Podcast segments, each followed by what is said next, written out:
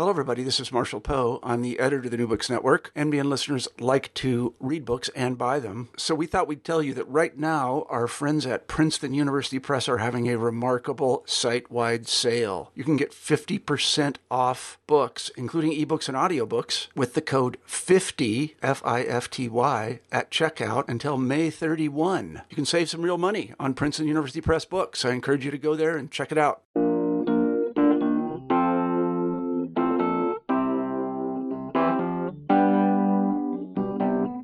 Hi there, I'm Jason Schulman, and this is New Books in Australian and New Zealand Studies. My guest is Rodney Tiffen. He's Emeritus Professor in Government and International Relations at the University of Sydney. He's here to talk about his new book, Disposable Leaders Media and Leadership Coups from Menzies to Abbott, published by New South Publishing in February 2017. Rod, welcome to the show. Thanks, Jason. Good to be here. Well, it's great to have you on. So, Rod, the book looks at the prime ministers and leaders from Menzies to Abbott. How did you get interested in the idea of leadership coups? Well, I, I'm a long time student of media and politics. And in Australia, we've had this rash of leadership coups in the last few decades. So, partly their frequency um, fascinated me, but part and, and also they're very strange, unique conflicts. They're conflicts between people that ostensibly are allies. So the conflict has to be contained in the larger interests of the party. And that makes them quite explosive in media terms because they often proceed by leaks and background briefings, and that has issues of trust, and it's hard to bring them to a crisis point, climax. So it, it, it's just, it's a very messy and interesting process. We've seen political polarization uh, across the world, uh, you know, between opposing parties. But your book looks at tensions within parties. So how did you get? What was interesting to you about that kind of phenomenon? Well, that's right. You know, we've had the same polarization between parties here, and to some extent, that reflects social forces. But even more, I think it reflects um, the logic of the party competition. When you've got two major parties, it's a zero sum, winner take all electoral contest. And that makes for ruthlessness and um, um, doing whatever it takes to win, you know. And politics within parties has also become more ruthless. Partly it's a pragmatic calculation of who's the most likely to win, but equally it's um, it's often reflects a growing polarization within parties about differences in uh, ideological views and so forth. So your book does two things. You know, the first is it explores the politics of these coups, and the second is that it looks at the media. What was yeah. the uh, thinking behind uh, put, putting such an important role on the media? Well, the media often are very involved in how these coups unfold. And um, managing the media is a very fraught process uh, for the politicians involved. They don't want to raise expectations too high. They don't want to um, um, build up tensions they can't resolve and so forth. So the media's role is often quite explosive. Um, and that's partly because so much of it is done through leaks and briefings um, where the source isn't known. And it's also that the we have as you do in the United States, we have such an emphasis on spinning the news today by politicians. And that spinning the news is it's one of the themes of my book, how often that goes wrong and backfires for the for the uh, leader and the spin doctor.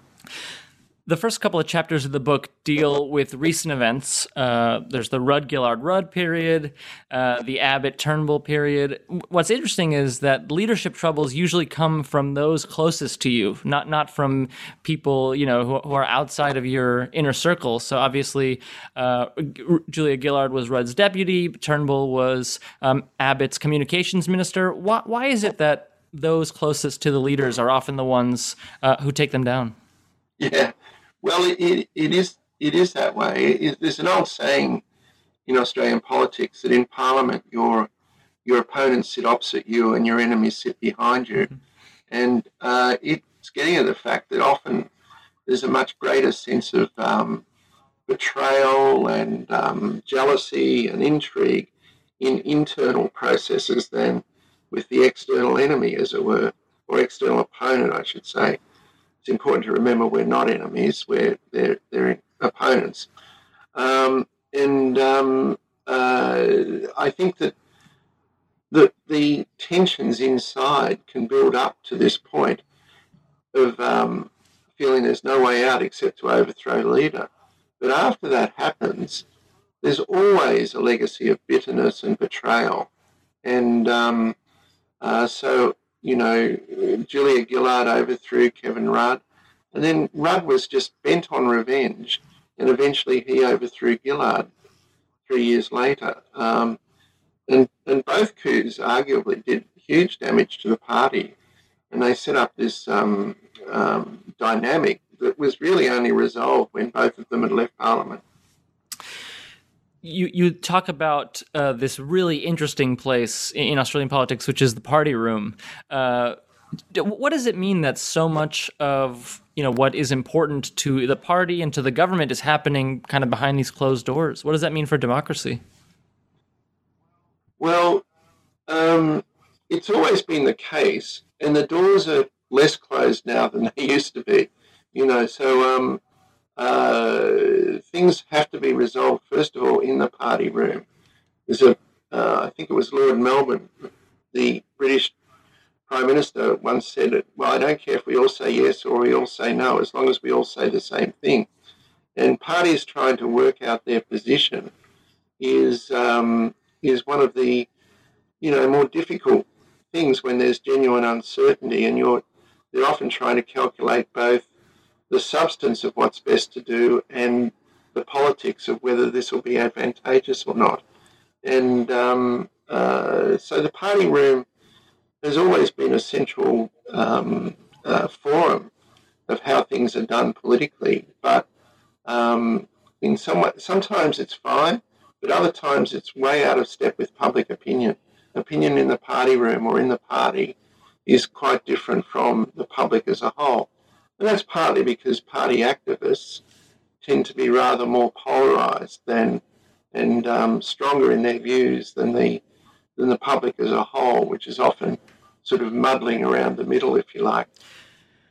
So we've had all these leadership coups, which you write about, and one question we need to ask is: Are leadership coups politically smart? Does the party you know that uh, picks a new leader kind of you know before an election do, do they do better when the, the, next election comes? Well it's a good question and the answer is more often than not they're not smart. Um, in government when you overthrow the leader of a government it's nearly always very damaging politically because it means that there is a um, a sort of public admission that the government's been on the wrong track. And um, uh, so leadership coups are far more frequent in opposition than in government. But even in opposition, I calculated that only just more than, uh, just under one in three were successful. So a bit more than two in three um, did the party either no good or actually did it damage. So it seems at the time, and, and often these coups are born out of desperation, you know, what have we got to do to win the next election? And so it seems very tempting because so much of the focus is on the leader. It seems very tempting to change leaders, but more often than not, it doesn't work. What do all these coups tell us about the political talent pool, as you call it? Uh, does it reveal that there's actually a very shallow pool of talent if you know we keep recycling through these leaders? Well, sometimes that is the case. Uh, sometimes it is the case, especially in a uh, a small state with a um, um, a small opposition. There's a, a, fairly shallow talent pool, but you know, on the whole, I think that um, you know members of, say, the federal parliament in Australia would be more or less on a par with members of the Congress in the US or members of Parliament in Britain in terms of their ability and so forth. They, whether you want to call that shallow or deep, I'm not sure, but uh, I don't think it's that Australia's lacking in political talent or anything, but it's we do have a particularly ruthless political culture, and um, and that feeds on itself.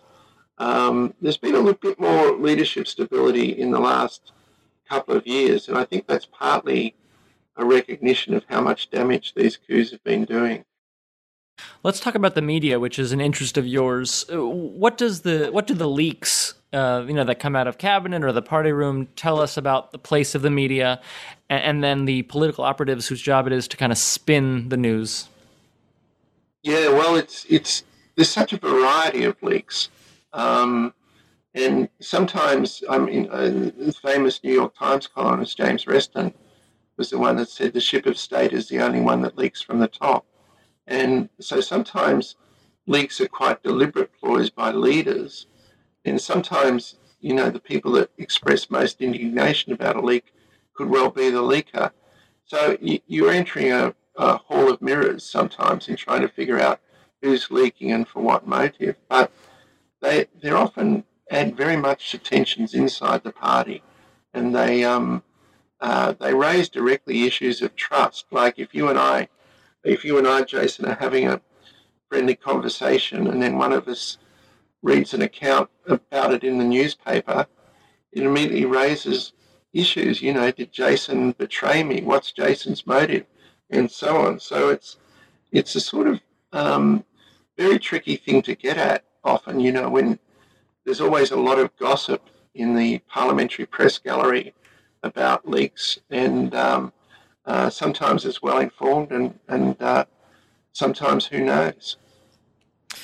So you say that Australia has been kind of exceptionally unstable uh, in the last four decades, even relative to other parliamentary uh, democracies. What has driven this uh, instability?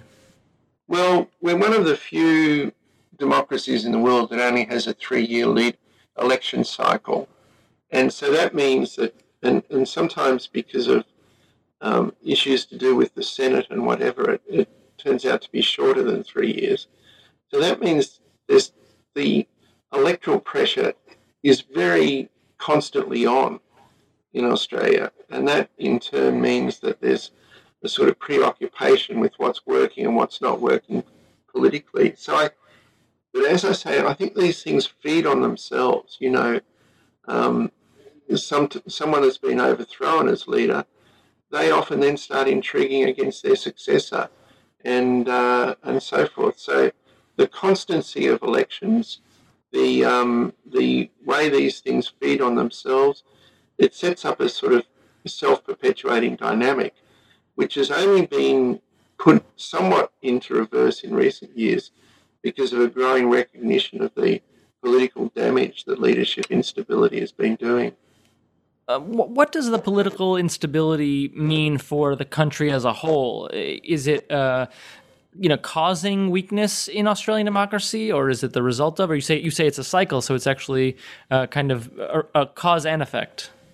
It's not been good in terms of uh, bringing a sense of confidence among the public in our politi- politics and politicians, and I think this is a trend across the Western world but one of the things feeding into it in Australia is the leadership instability and a feeling, therefore, that politicians are preoccupied with playing their own games and not focusing on advancing the national interest and the public interest.